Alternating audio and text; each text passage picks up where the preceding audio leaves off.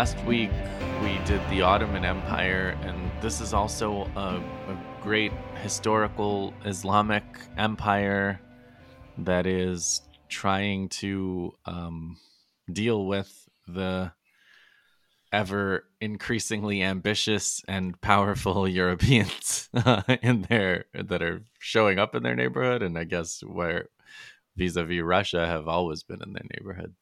Well, and the biggest rival of the Ottomans. And the biggest rival of the Ottomans, yeah, on the east, on the east, anyway. Yeah. yeah. so, uh, for for reference, I was reading uh, Abbas Amanat, uh, The Pivot of the Universe, which was just focused on one of the uh, Persian emperors, Nasruddin Shah, who reigned from 1831 to 1896. And then uh, I read the kind of historical background chapter in a book which is not really about this period. It's called uh, Iran Between Two Revolutions. So it's really like pre 1979 Iran and that's by Ervand Abrahamian. Uh, that one was recommended to me by friend of the show, Sina Rahmani. The East is a podcast. Uh, thanks for that, Sina. Sina's uh, Iranian background himself, so got to, uh, you know, we'll see how we'll see how I, I will find out how I've done, or how we've done. I will hear about it, uh, depending. So, uh, you know, starting with the geography, let, let me give you this CIA World Fact Book uh, briefing on uh, on Iran, on the Persian Empire. Um, so apparently, I'm told I, I looked uh, on a Google map. and this is not something I know I have known for a long time, but I, I'm told from both of these sources that Iran has relatively fewer navigable rivers and lakes. So like um, interior kinds of bodies of water uh, compared to Iraq or you know the the Levant or whatever. There are four big mountain ranges, and then there's a big central desert.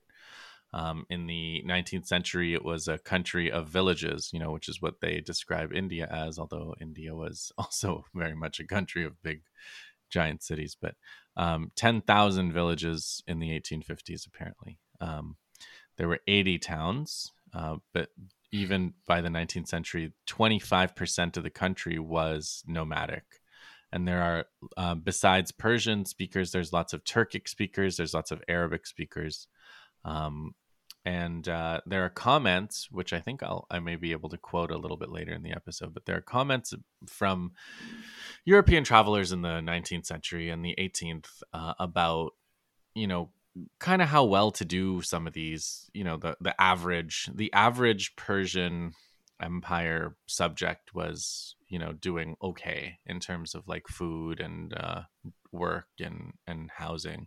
Could um, that be because the europeans hadn't showed up yet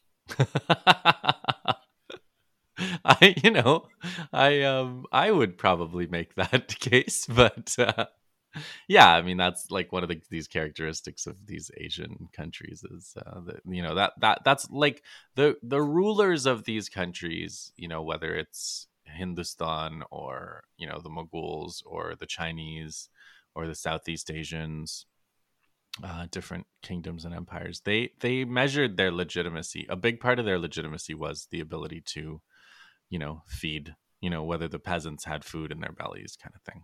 Um, so it was always something that that they took pride in that they uh, you know that was part of you know whether they would be allowed to rule or not whether the gods would smile upon them or not or god definitely just god in, in this case mm. don't say gods when you're talking about islamic areas but um yeah so ge- in terms of agriculture there's a lot of growing of mulberry um, trees, mulberry bushes, because those are silkworms' favorite food. Um, and so there's a lot of silk production, cotton, tobacco. Iran is big for tobacco, again, as you will see from some very interesting business deals that are done with Europeans later on in the century. Yeah, and like the Ottomans, it's a very multi ethnic empire. Mm-hmm. At, at their height, they controlled, obviously, you know, modern Iran, but also uh, as far as Azerbaijan, Armenia, most of Georgia, uh, Iraq, Kuwait, uh, much of Afghanistan, and even you know parts of Syria and Pakistan and Turkmenistan and Uzbekistan. So it's an enormous uh, empire. Dave, and, this might be a good time to ask you, and you may not know the answer to this question, but it's something that I've been wondering for many years. Uh, I understand why Georgia in the United States is called Georgia. That's because of King George in mm-hmm. England. Why is this Georgia in Eastern Europe or Western Asia called Georgia? Do you have any idea? um, can I get back to you?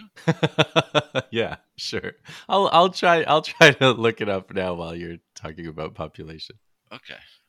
Yeah, I was surprised I mean, I knew it was a multi ethnic empire. I didn't realize how much, by design, the rulers moved population around.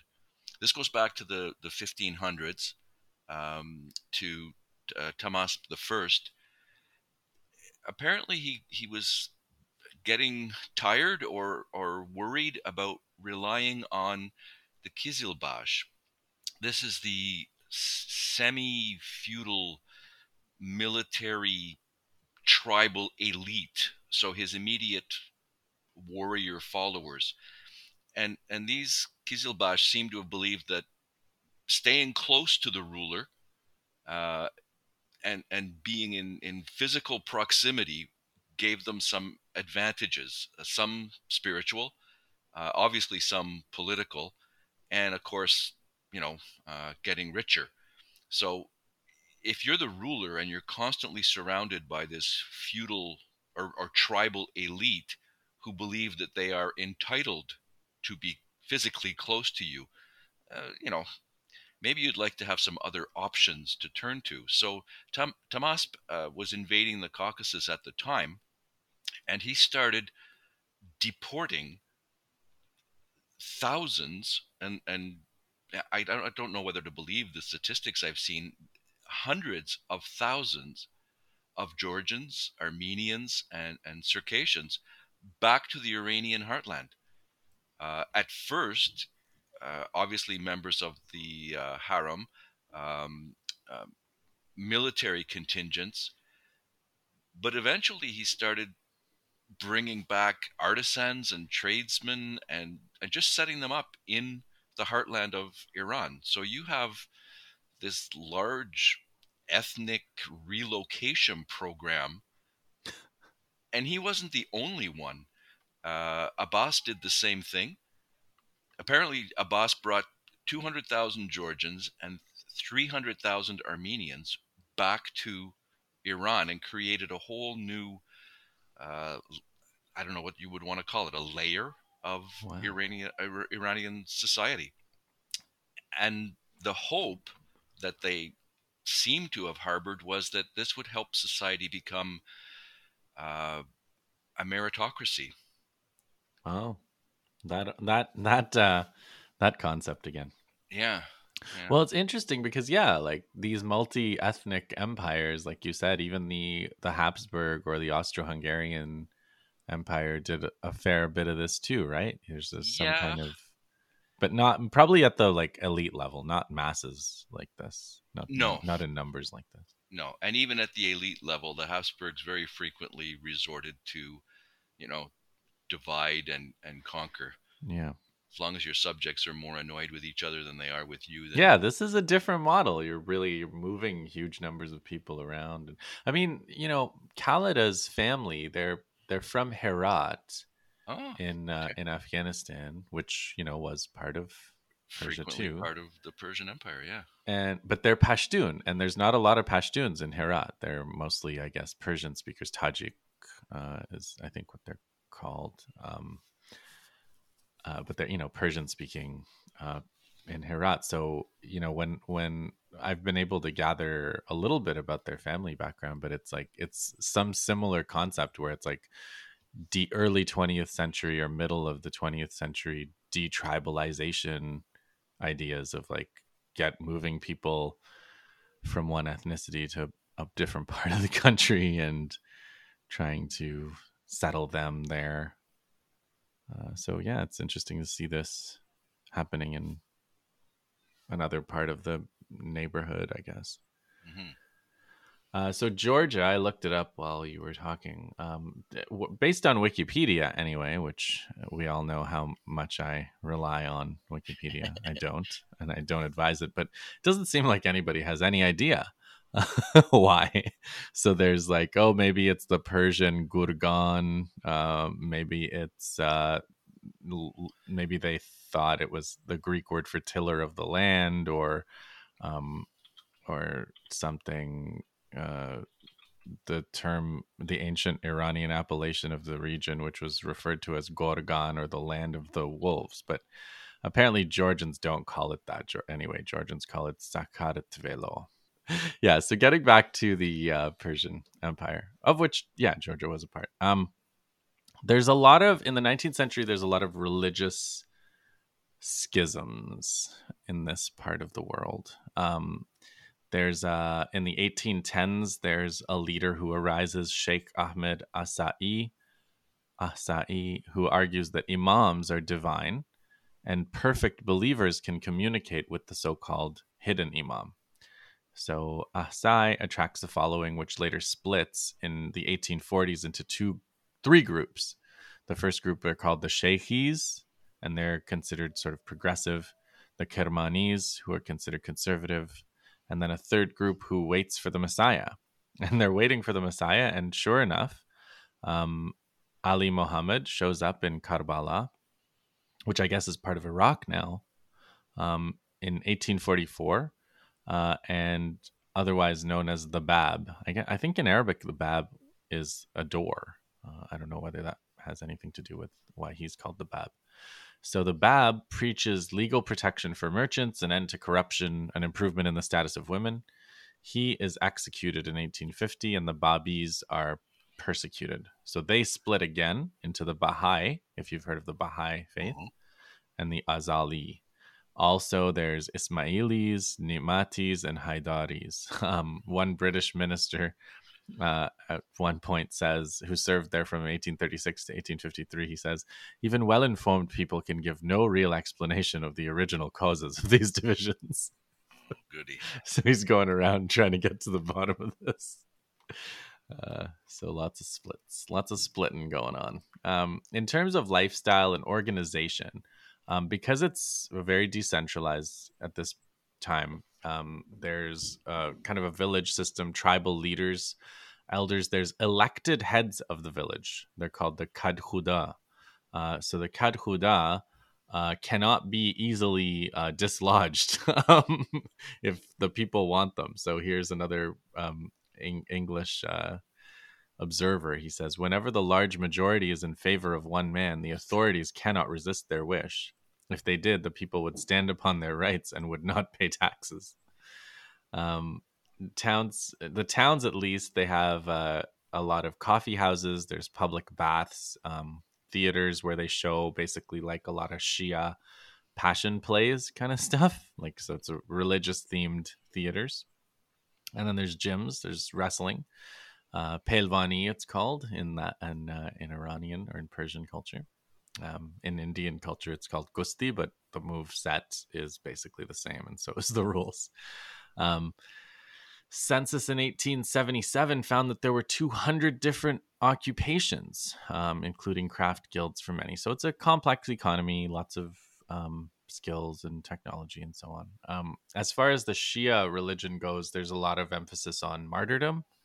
There's a lot of uh, like ceremonies where people do like self-flagellation and um, you know kind of lament the the death of their big martyr who is i guess ali. Um, and uh, so that's uh, you know that's a big part of the culture. In the term in military terms there's the royal bodyguard which includes 4000 georgian slaves um, there's also a militia system, like we saw in China and elsewhere. There's a mass militia of about 150,000. And then the main fighting force is like a tribal cavalry kind of thing 80,000 mounted uh, troops. That's the main fighting force. And that's also, we saw that with uh, the Moguls and the Chinese. There, there's like the kind of like the bannermen, right? Mm-hmm. So there's always this cavalry. There's always uh, there's like a body uh, an elite bodyguard, and then there's a, a militia system. And then uh, you heard all about this with the Ottoman Empire, while the Persians also tried to create a modern army, the Nizami Jadid, um, and that the New Order. They they created the same kind of thing, the New Order army. Um, the New Order army had similar problems with the Ottomans, but even more because of the kind of tribalized nature of the of the society. So because of that, people in the New Order army would be kind of tribal, and that kind of defeated the purpose of the New Order army. Hmm. One observer said, you know, these troops are willing to be commanded um, by European officers, but not by Persians of a different tribe. Which sounds a bit like India, doesn't it? Yeah, yeah, exactly. Yeah, and uh, it's not good. No. it's not. It's not a good way to defend yourself against. Now that makes the idea of moving all of these uh, people from the Caucasus to to uh, to back to central Iran. Now, now I'm starting to understand it. They really are trying to break down these these barriers. Yeah, these uh, loyalties, and that's the theme, right? That's the theme. Like in in all these Asian countries, the Ottomans, China, Japan. We're going to talk about Afghanistan too. Like modernization, they're trying to modernize, you know, their military, their bureaucracy to try to defend themselves against imperialism.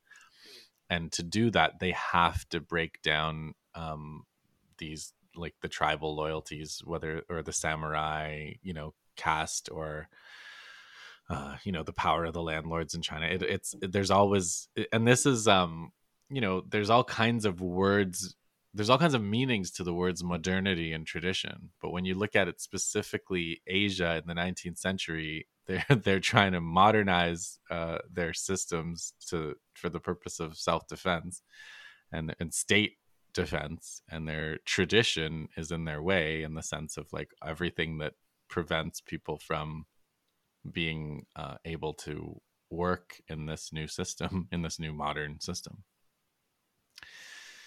so, um, geopolitics, uh, you know, the the this is the period where the monarchs are called the Qajar, the Qajar uh, monarchs, the Qajars. They they had they took over from the Safavids who had ruled Persia for a long time in the previous uh, centuries. But in the 19th, it's from the beginning of the 19th on, it's the Qajars and their and their main rival, their main military threat is the Ottomans. So to f- compete with them, the Persians sought alliances with the enemies of the Ottomans, which would be the Habsburgs, the Austrian Habsburgs, and the Russians. Uh, Persia's not as interested in uh, France or Britain because they're not interested in the naval warfare in, in the Mediterranean. It, mm-hmm. it, just doesn't it doesn't relate to them at all. So they're looking for major land powers that can be their allies against the Ottomans. So they made several overtures to Russia. They sent embassies, uh, trade envoys. Russians very interested in Persian silk. Unfortunately, they were also rivals because their borders began to now march with Persia's in the Caucasus. So you have a sort of a three-sided border there between the Ottomans, Persia, and the Russians. And this is going to lead to the first Russo-Persian War in the 1650s. It starts with a dispute between uh, Cossacks, who are uh, under Russian authority, and uh, a people known as the Le- Lezgins. Uh, okay.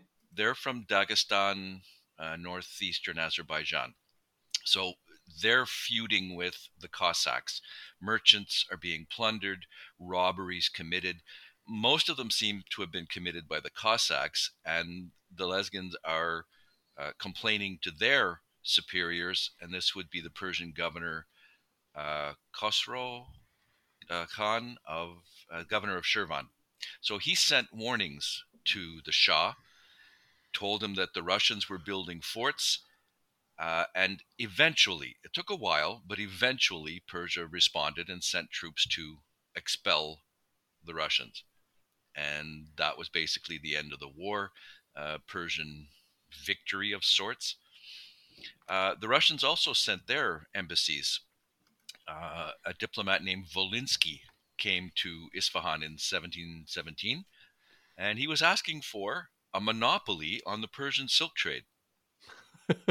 Shouldn't he have started with uh, "Let's have let's have coffee" or something? yeah, yeah. Uh, but he wasn't just there to negotiate trade; he was also spying. It was an intelligence gathering mission.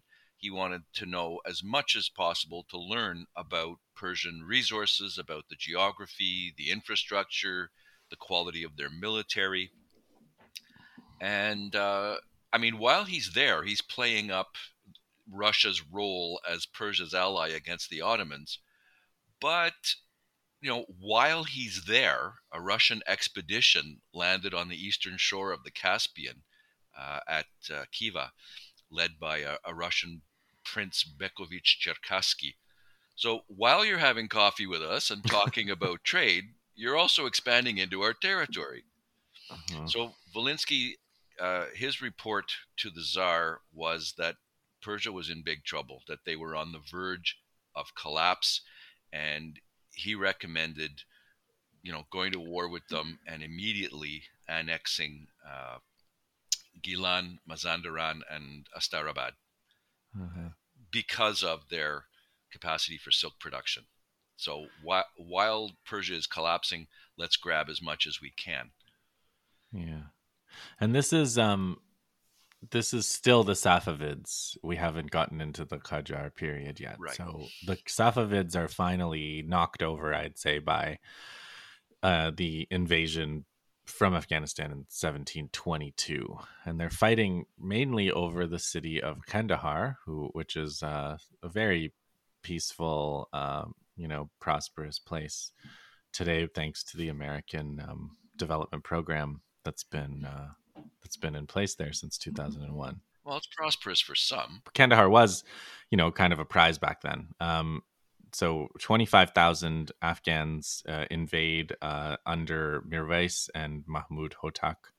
Uh, they take the town of Kerman, but they are unable to hold it. So they camp 10 miles from the capital uh, at Isfahan in, in a camp Gulnabad uh, they have they win a battle there. They defeat the Persians and besiege the capital. So then Daoud Khan he sacks the city of Shamakhi, and this and is he, and he's a Lezgin. He's one of these people who were involved in the first war with Russia. Wow. Um, so he sacks the city of Shamakhi, and then um, Peter the Great. Is this Peter the Great? Yep. Yeah, the Peter the Great. If you remember our Greats episode last year, last year, Dave, we're talking about years now. You know. Oh God. Peter the Great and the Russians they intervene, and their pr- proposal is that they're going to help the Persians against the Afghans and Daoud Khan, um, provided for the small price of some of their territory ceded to Russia. So the Russians attack and occupy several of these provinces Derbent, Baku, Salyan, Lankaran, and Anzali, where a lot of silk is produced. Um, but then Peter the Great gets warned against further incursions by the Ottoman Sultan. so the Russians withdraw uh, from further conquest, but they do keep the territories that they hold. The Persian Shah abdicates to the Afghans, um, and Peter backs the ousted Shah Tahmasp, who reascends the throne. In 1723, following this war, uh, Russia proposes the Treaty of St. Petersburg, and they propose generously to keep the territories that they took. Um, when the Shah uh, hears about uh, this territorial element of it all, he doesn't. He refuses to ratify it. Yeah, there's a there's a quite a distance between the Caucasus and Isfahan, and there's I found this very similar to China uh, I guess the envoy who was negotiating with the Russians was afraid to tell the Shah that this treaty involves us surrendering a lot of territory. so he, he didn't mention that part. yeah, well, you, you should, yeah, you should probably tell him what he's gonna have to sign. Yeah, yeah. um, so then the Ottomans get involved now. They try to salvage this treaty. Um, so they get involved in the diplomacy, and they also, um, as as a as the price for for trying to uh, broker this treaty, they uh, they decide that they should get some of Persia's territories. Yeah, the tripartite diplomacy here and war, obviously, uh, is really confusing. So the Persians are in trouble, and Russia generously offers to move into some of their territory to protect it from the Ottomans. And then the Ottomans say, hey, get out of there. And then while the Russians are trying to get Persia to accept their occupation, Russia and the Ottomans have a few discussions and go, yeah, let's let's share. so the Ottomans take Azerbaijan, Armenia, and Georgia. Russia gets to keep Mazandaran, Gilan, and Astarabad. And then they agree that if the Shah continues to refuse to sign our treaties, then we'll both force him to, or we'll overthrow him and put a puppet on the throne. So he does refuse. well, yeah. And, and so, yeah, like they said, if you won't sign, we'll find somebody who will. Yeah. so they get the Afghan, the Mirva, the aforementioned Mirvais uh, Hotak, uh, the Hotak dynasty, and they agree to be Shah, generously agree to be Shah of Persia, uh, conceding Zanjan, Sultaniye, Abher, and Tehran, all to the Ottomans. Yeah, but that that didn't last very long. Uh, in this vac power vacuum, uh, Nader Shah rose to power. So he's described as native Iranian, Turkic, and Afshar. And he's a warlord from uh, Khorasan. So he defeats the Afghans, drives them out. He defeats the Ottomans he puts the Safavids back on the throne. I guess he wanted to be the power behind the throne, or he didn't at first didn't dare to take it for himself. And then he started negotiating with Russia from a position of strength, uh, negotiating their withdrawal from mm. the territories in the Caucasus. So they signed a new treaty, the Treaty of Resht, and Russia gave back Astarabad, Gilan, and Mazandaran. And there was another treaty in 1735, and I'm not sure what difference that made. But ha- having done this, Nader Shah had put himself in a position where, ah, why be the power behind the throne? So he deposed the Safavids and had himself crowned Shah. And then in 1739, he invaded India. He, he went to war with the uh, Mughals in India. Apparently, the reason for the invasion was uh, money. He he needed to finance his wars against the Ottomans, so he defeated uh, a bigger, a much larger uh, Mughal army, apparently very quickly, less than three hours, and then sacked and looted Delhi. Yeah, this is the famous, famous sack of Delhi. the The only time it was sacked worse than this was 1857, or I guess 1859. Right. Well, I, I think Babur might have done it in the 1500s too. But he stayed, right? so yeah. So does it count as a sack if you stay? Wow. he reinvested. Okay. Yeah, I do. I do think infrastructure. Yeah, that's right. That's right. So Nader Shah brought uh, immense wealth back to Persia, and then on his way back, he stopped off and conquered all of the Uzbek Khans, uh, I think, wow. except for one, and made the Uzbeks his vassals busy, busy guy, and uh, his run of success uh, s- stopped in uh, Dagestan. So he's back, you know, uh, reasserting his authority over territories belonging to Persia that had. So been... the the Dagestanis were too too strong for him. Well, they switched to guerrilla tactics. They couldn't meet him in the field, but the guerrilla tactics kind of stumped him. He really didn't have an answer to that.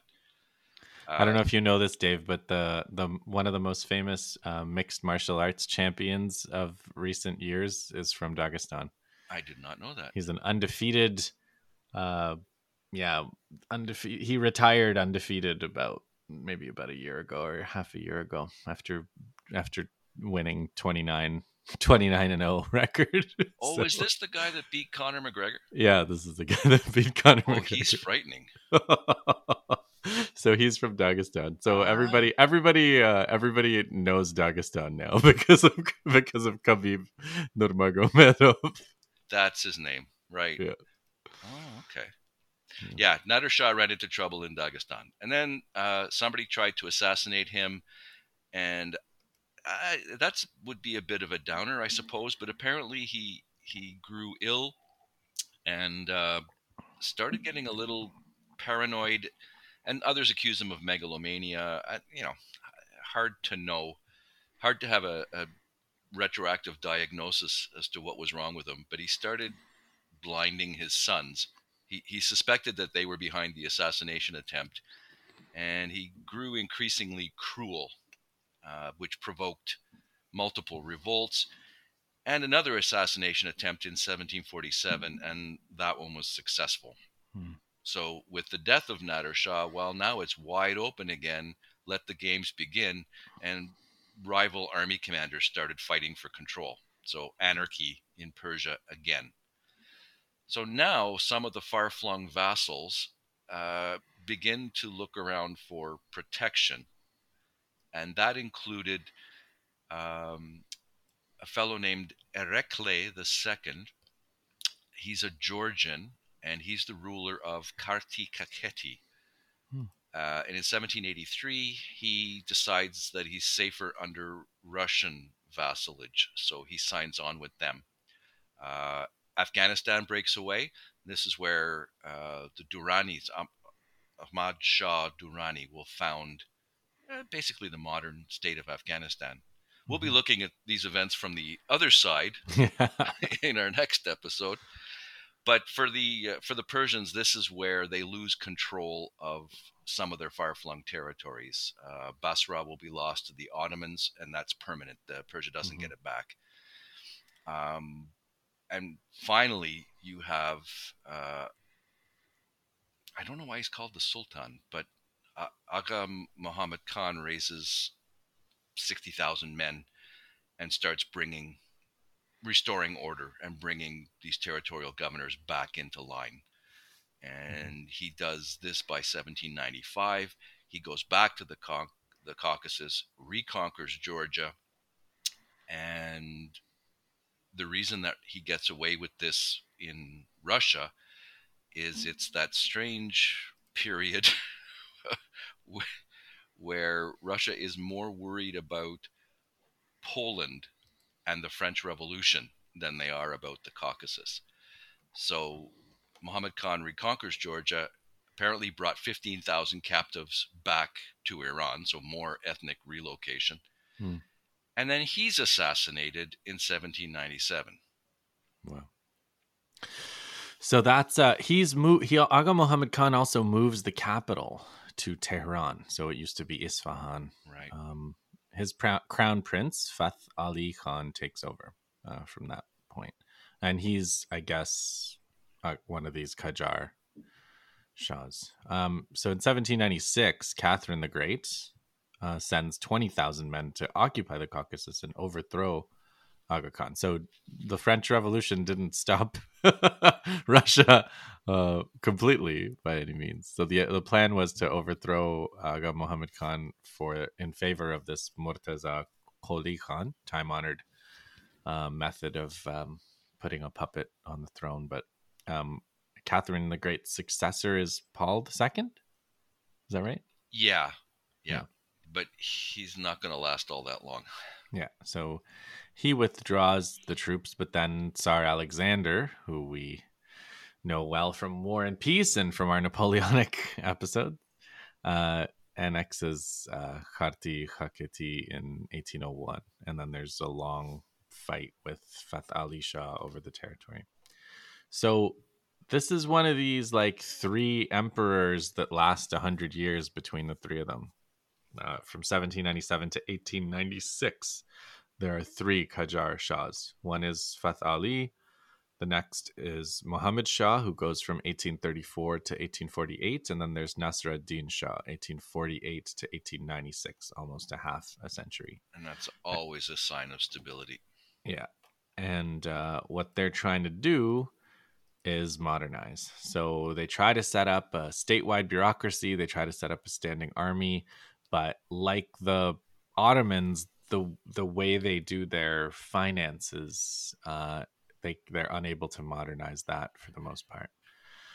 So they they're unable to go all the way with their modernization in terms of their bureaucracy and army. They detribalize, but they don't get a modern government in return. And as for um, as for you were talking, we've talked a bit about how the Habsburg um, family used marriage alliances. Um, well, Fath Ali married 192 times and married 170 of his daughters to tribal leaders. So how is that even possible? I don't. Uh, I don't know. it's a mystery. Uh, it's. I mean, it's not a mystery, but I guess um, it, it. The numbers do seem to strain the limits of what is humanly possible, for sure. Well, is he allowed to divorce his wives? Uh, I don't. Th- I think the law about four wives is uh, relaxed, and also um, for emperors, and also concubines, right? Oh no, married, married 102 times. No, I don't think he's divorcing. I don't think he's divorcing. Wow. I think it's a, I think it's a relaxed rule. Um, so some of the people, some of the Westerners who write a lot about Iran is uh, Lord Lord Curzon of uh, of fame in India. Um, there's also John Malcolm, who's the first envoy of Britain in 1800. So he goes there to try to secure the British interests in India, uh, of course, which they simply are calling their Indian interests by this point. Yeah, um, part part of this is they're looking for an ally against Afghanistan. Yeah. So the same way that Persia's looking for friends to help them fight off the Ottomans. Yeah. yeah. And you were talking about um, how the Ottoman Empire has this problem where the more territory they take, the more borders they have. Yes. Uh, and the British Empire is certainly indulging in that uh, activity here with India. Um, so the British envoys, though, they hang out at the Persian court and they offer a lot of free advice to the Qajar court uh, over the years. Um, again, like they have some. The other thing that they do, uh, you know, in addition to their marriage alliances, is they manipulate communal conflicts. So um, they're they're using the divide and rule kind of methods um, more so than the Safavids did. One quote from Ervand Abrahamian is The Qajar dynasty ruled 19th century Iran with neither the instruments or, of coercion nor the science of administration, but with the practice of prudent retreats and the art of manipulating all the possible variations in the complex web of communal rivalries. Um, they were helped by the collection of ordinary taxes, the infliction of extraordinary punishments, and the distribution of periodic rewards. So, their method of rule kind of led to some instability despite you know their being able to rule as a family for about a hundred years. Um, they do some degree of famine relief too, which we'll see uh, starts to break down towards the end of the 19th century, as it did in India and China, to great tragedy. Um, I should also say that the you know the emperors. It's always cool to read the emperor's titles. Um, so the Qajar titles included King of Kings, Supreme Arbitrator, Shadow of God, Guardian of the Flock, Divine Conqueror, and Asylum of the Universe. Shadow of God. Yeah. Interesting. There's quite a few King of Kings running around. at, at I guess that's what an emperor is in a way, right? You have yeah, I guess kings so. as your subordinates. Well, the the failure of their efforts to uh, modernize, it's not really surprising given the obstacles that they have to deal with. But then again, there's also external pressure because the Russians are back. Uh, in 1804, they start the Fourth Russo Persian War. Actually, they started in 1802, uh, attacking the small states around Georgia. And the Shah finds this a little too close to home, so he declares war. Uh, the Russian siege of Erevan fails for a, a, very familiar reason. The Russians ran out of provisions, uh, but the Persians lost two battles. And in 1805, uh, some of the f- further Khans, uh, Shaki, Shirvan, and Karabakh, uh, formally recognized Russian authority. Mm. The Russians also attacked in Baku, in Resht, Talesh. And in 1806, they defeated the Persians again and captured Derbent and Baku. So, with this string of defeats, the Persians are grasping at straws, and now they will ally with the Ottomans against the Russians. So, the Russians are now the greater threat. So, they attacked together with the Ottomans in 1810. They attacked Tiflis but failed to capture it. In 1812, they captured the fortress of Lankaran, but then lost another battle. And the dates are, are really interesting. I mean, you have hmm. battles between the Russians and Persians in 1812 and 1813. Yeah. And you would think the Russians had something other to do in 1812. Hello. I guess a lot of them were going east anyway. yeah, or maybe the news got there late. Oh, oh. by the way, we've been invaded by Napoleon.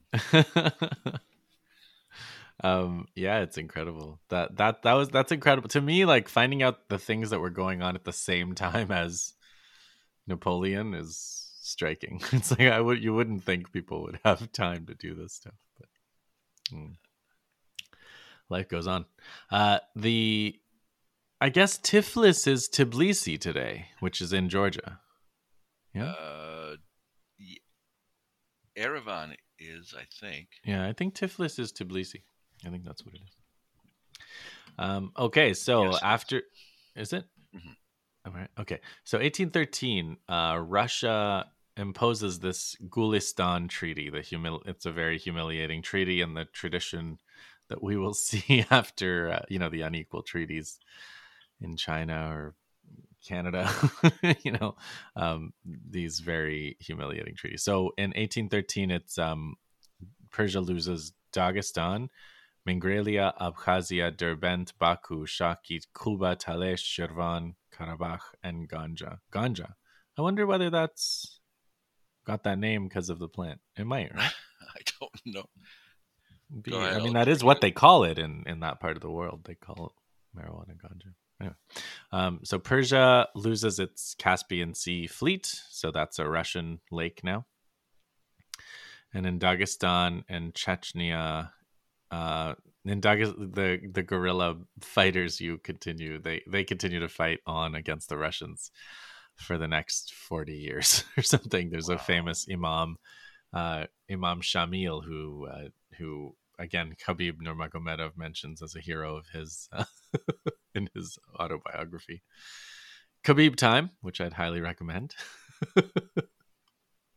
Anyone interested in Dagestani history as it pertains to the rise of uh, Sambo and martial arts, you can check that out. Okay, so in 1814, there's a major rebellion in Asterabad. One of the royal princes claims the throne. So um, Fath Ali pardons him. So this is that strategic pardoning that Ervand Abrahamian talks about. He appeals to the, but then he appeals to the imams and the population, promising them lower taxes and more um, religious, you know, rights for the imams. So the Khadhudas, the village elders, they deliver the royal prince to the Shah, who then removes his eyes, which seems to be a common punishment for the Persian Empire in particular. Yeah. Um, so Prince Abbas Mirza, uh, he tries to create uh, a new order army. Um, so there's 6,000 troops with modern mobile artillery and European officers uh, to train them. There's a cannon factory, there's a musket plant, there's a translation office for military manuals.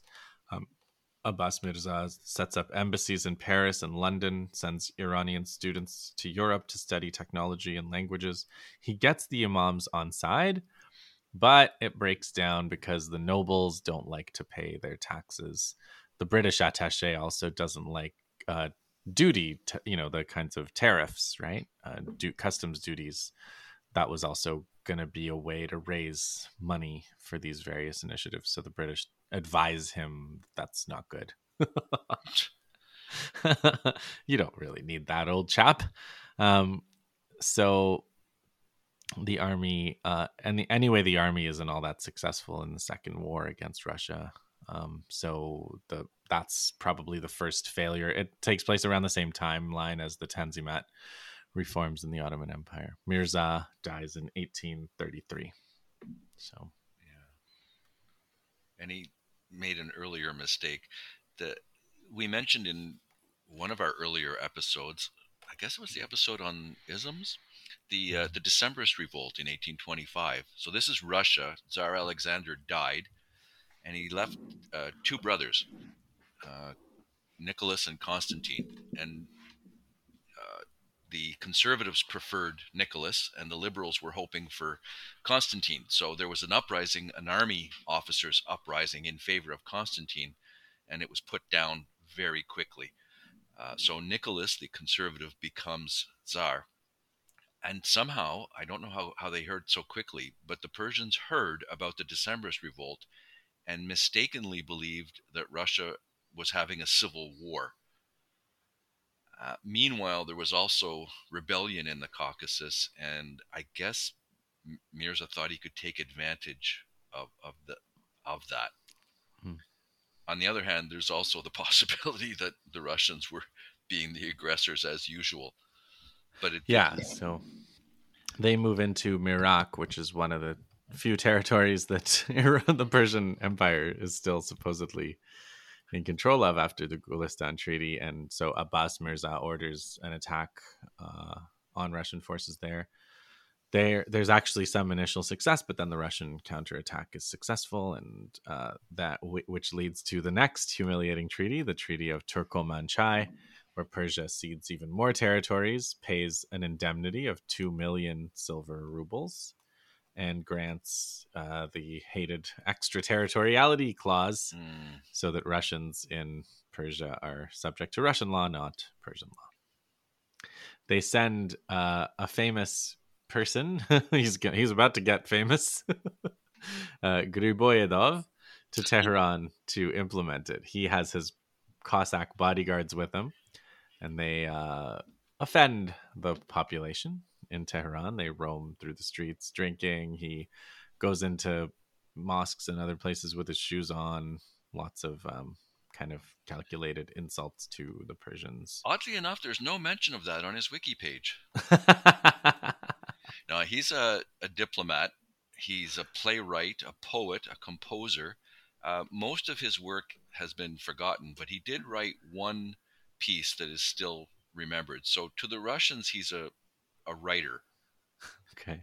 Uh, I don't know whether they consider him a racist, but here's the Russian version of what set off the little crisis around Griboyedov.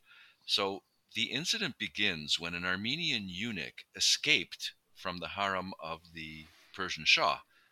And at the same time, two enslaved women, Armenian women, uh, escaped from the harem of the Shah's son in law, and all three of them sought refuge at the Russian legation.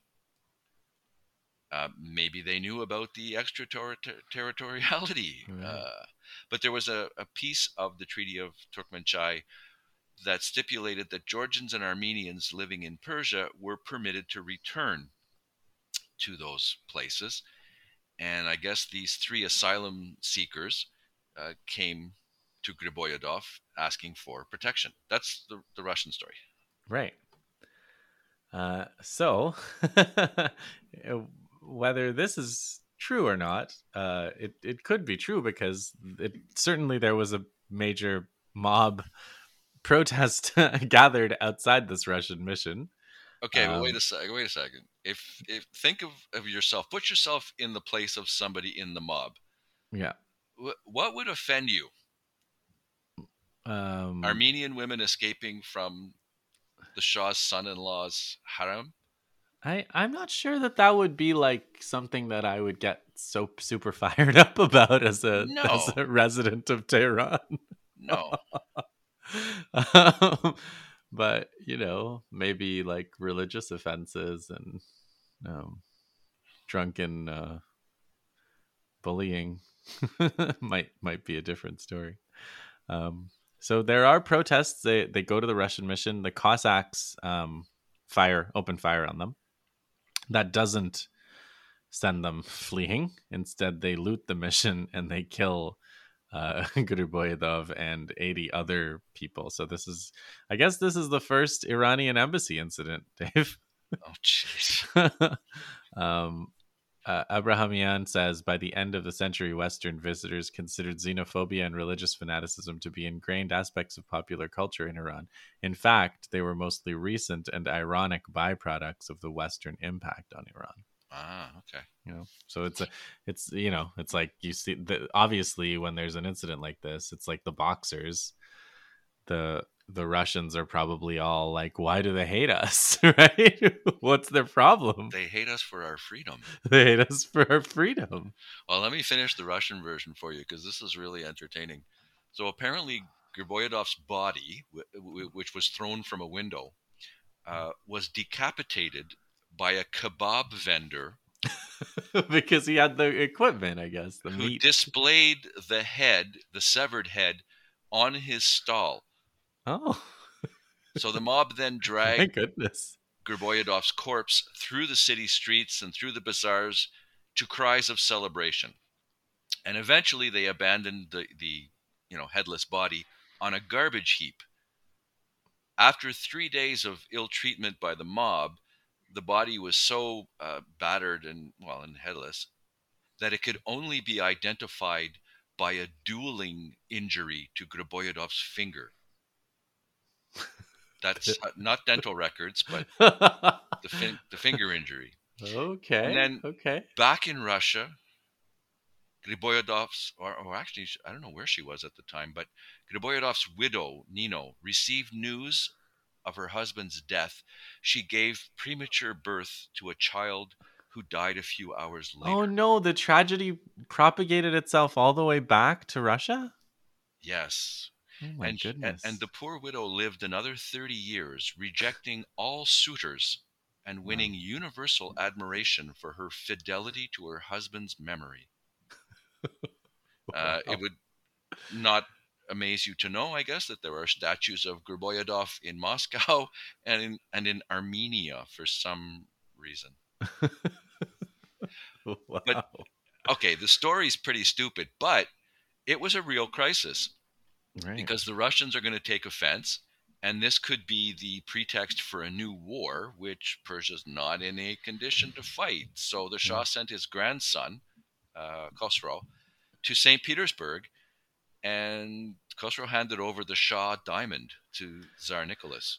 So the Russians have a trophy to remember this event. well, yeah. I mean, I, I think didn't um didn't the Chinese uh Qing dynasty send important envoys to apologize to France for killing missionaries? I remember that story. I think we told that. story. yeah. they send high level people to apologize when when these things happen. Yeah. So the next up, re, the next reformer up is Amir Kabir. Um, he takes up the mantle of reform. He's a former special envoy to the Ottoman Empire, so he's observed the Tanzimat reforms firsthand. Um, when Nasr ad-Din becomes Shah in 1848, another big year globally, right? Yeah. Revolutions. Um, Amir Kabir becomes the lord of the army and the prime minister. So he revives the standing army, establishes 15 factories, the country's first newspaper, named the Newspaper of Current Affairs, the first secular high school, Dar al Fanun, the abode of learning, which teaches languages, political science, engineering, medicine, music, etc. And again, it's financed by new taxes and some kinds of austerity, which runs him quickly into trouble with the nobles. He's dim- dismissed, banished in 1851, and then executed. So, not a great, um, not a great time to be a reformer in Iran uh, in the 1840s and 50s. Um, in 1857, 1857, Dave, while the British are doing all this stuff in India, they find the time to invade southern Iran and impose the Treaty of Paris. In 1857, Iran loses Herat to the British. They pay an indemnity of 3 million pounds to the Tsar of Russia and make a number of commercial capitulations of consular and commercial offices. They exempt, uh, you know, the British from duties and tariffs, the local travel restrictions, and the British also get extraterritoriality. So while I was doing this research, uh, I came across a book which boggled my mind, and it's the only source that makes this claim. And it's plausible enough, and I read the book carefully, um, that I think we should report it here. So there's a book called A Victorian Holocaust Iran in the Great Famine of 1869 to, to 73. So in this book, the author, Mohammad Gholi Majd, claims that Iran had a famine over these this period, 1869 to 73, which is around the same time that India and China had their famines. So, you know, there's a climate element as well as a, you know, uh, the global grain economy is is being created here, and this is the this is the result, right, of the of the of the creation of this economy. So, um, he cl- he he claims Dave that two thirds of the population of Persia died in this famine. So in in relative terms, it's bigger than the India and China ones, which killed maybe one in eight or one in ten. Here, it's you know two out of three. Uh, but I'll I'll tell you, I don't I don't know that it that that's the maximum he you know he makes the maximal estimate i think you can use even his data to come to a smaller number and i'll i'll tell you i'll, I'll explain why okay. um, but he says the entire western literature on the subject consists of three scholarly articles while two others contain indirect references while it is agreed in these articles that the famine encompassed the entire country there's little consensus as to the onset duration number of victims and the causes Gilbar gives 1869 to 72. Okazaki calls it the famine of 1870 to 71. Melville and Safe give 1870 to 72, and Kazemi gives 69 to 73.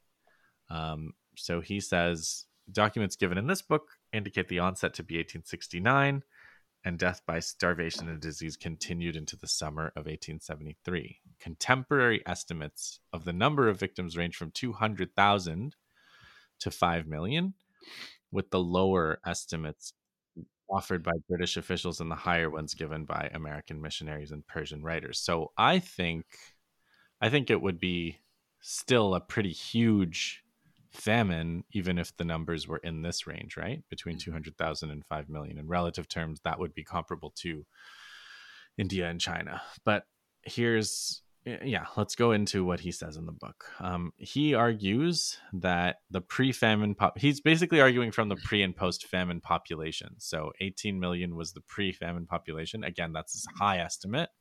Post-famine, 6 million. Um, and he doesn't think there was a lot of emigration because there was a plague in 1871, uh, and so Russia and Turkey closed their borders. So basically, Iran took until 1910 to recover its population to the 1869 level. Um, and uh, then it was immediately hit by another big famine from 1917 to 1919, which we'll talk about in our next series.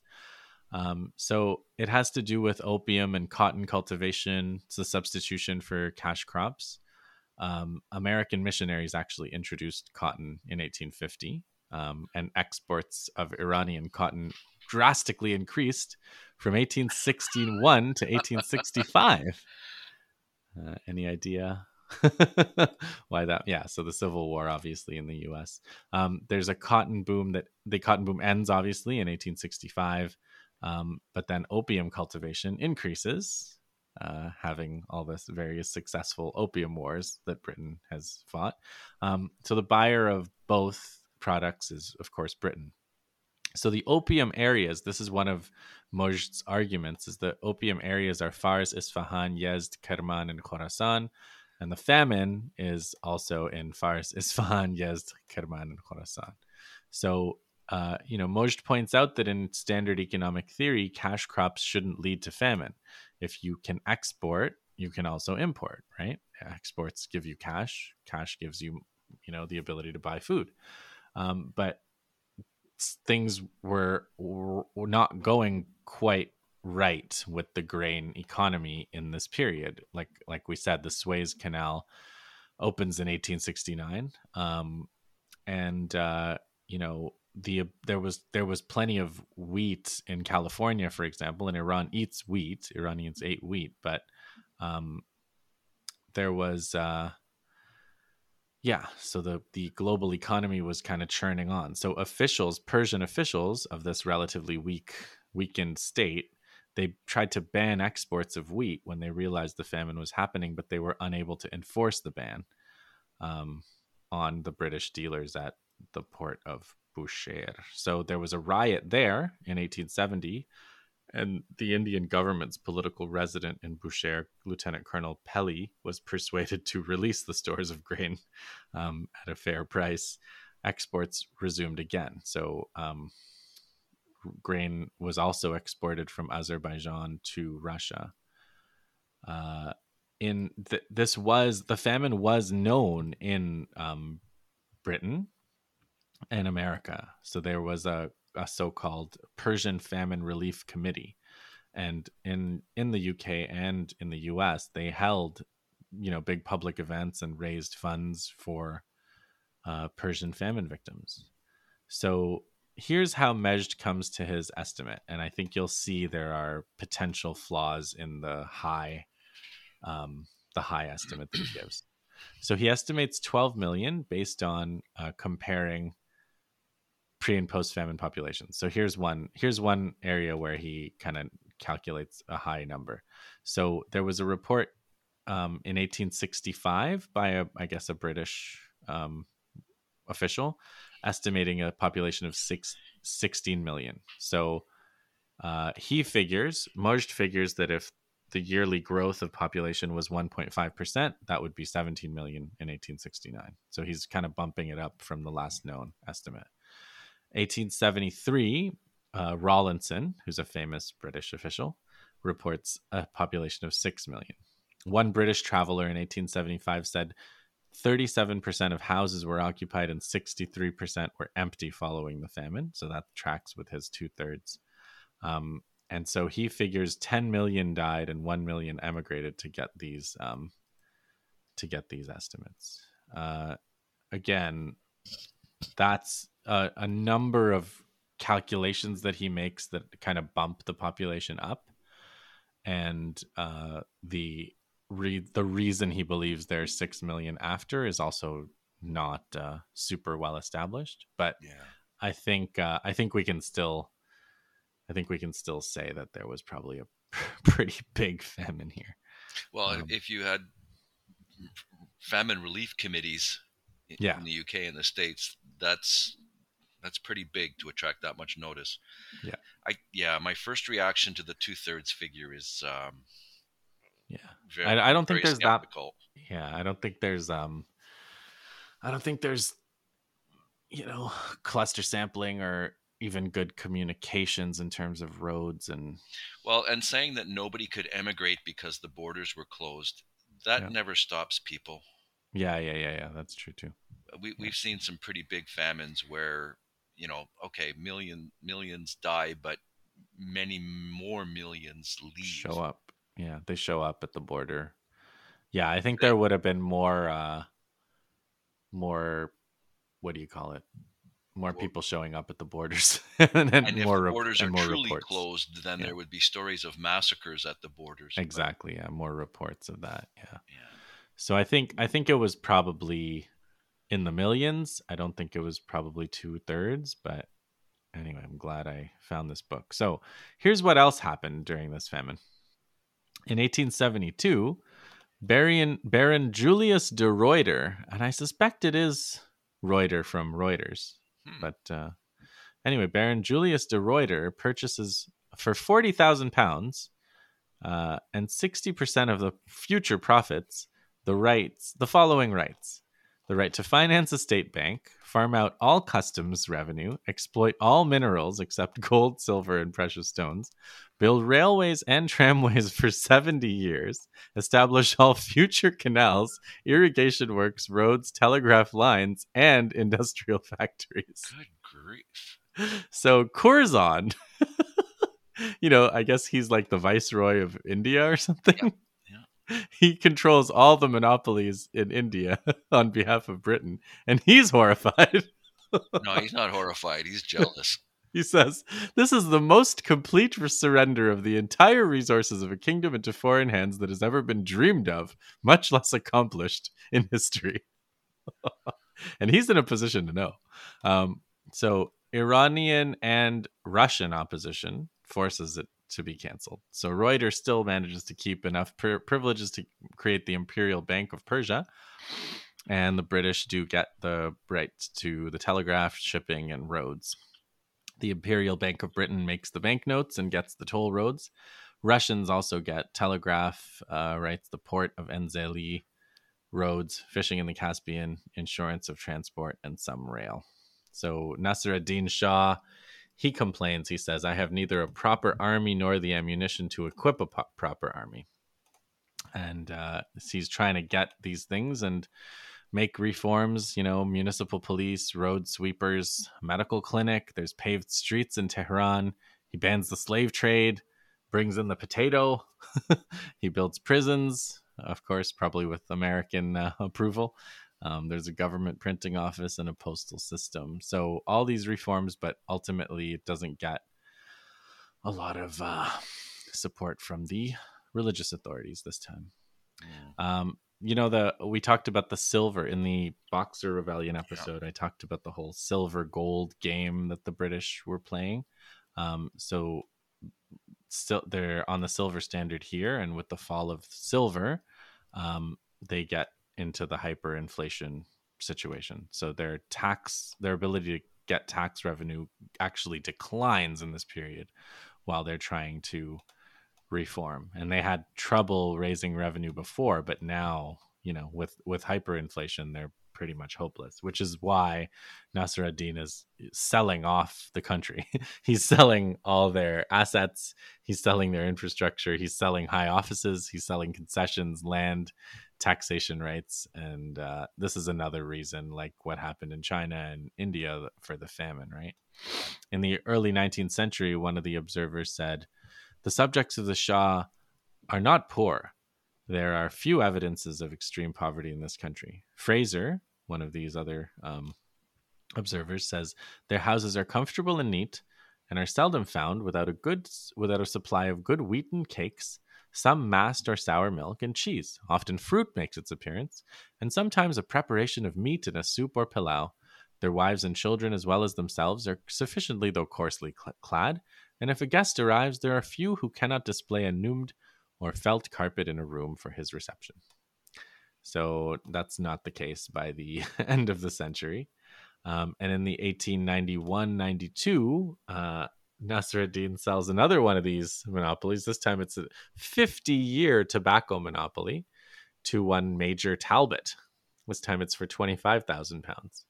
So uh, this is an example of a gener- an early, relatively early example of a general strike. The tobacconists just shut down the bazaar. They impose a consumer fatwa on smoking tobacco. So this is like uh this is like um the Tea Party in a way, you know. Oh, okay. Um, they're like no tobacco for anybody. so uh, Nasser ad-Din finally has to reverse this concession too, um, and reverses modernization as well. And he's finally assassinated in 1896. Um, his successor, Muzaffar ad-Din Shah, keeps up the opening of the country and the concessions.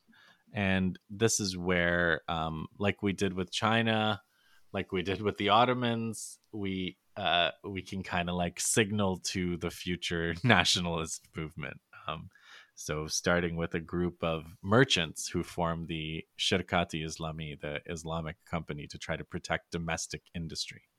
Then there's an intellectual circle called the Tabriz. They create a journal called Ganje e Funun. So, they're trying. There's intellectual foment. This is the journal's called a Treasure of Knowledge. A Society of Learning. There's secret organizations and political parties, which culminate in the constitutional revolution of 1905 or 6 so you know around the same time as the young turks around the same time as the Chinese Revolution in 1911. None of which we are going to talk about today. but stay tuned for the next series. So yeah, that's that concludes our um our you know our update on the Persian Empire. Don't you see a ton of similarities with the Ottomans and the Afghans? Yeah. Well, except for the selling of concessions, like that's pretty desperate. Yeah. That's a that's a fire sale. Um it's true. And and that that, that also in a in a weird way is like why I believe that the famine um you know was probably a bigger deal than people realize because those are the kinds of circumstances when a ruler would just, you know, sign anything, right? Just sign anything, do anything to get some some money to yeah. put together. You know, worry about worry about it later. you know. So yeah, I mean it, it's it, for me, you know, the the whole story of like trying to reform this is where the the real modern modernity and tradition kind of battle is taking place you know 19th century asia i think. Yeah. All right so we're going to afghanistan next. Mm-hmm. and i'm um i'm i'm deep i'm neck deep in research dave. I don't know if i'm gonna be ready you gotta get this one right. I gotta get this one right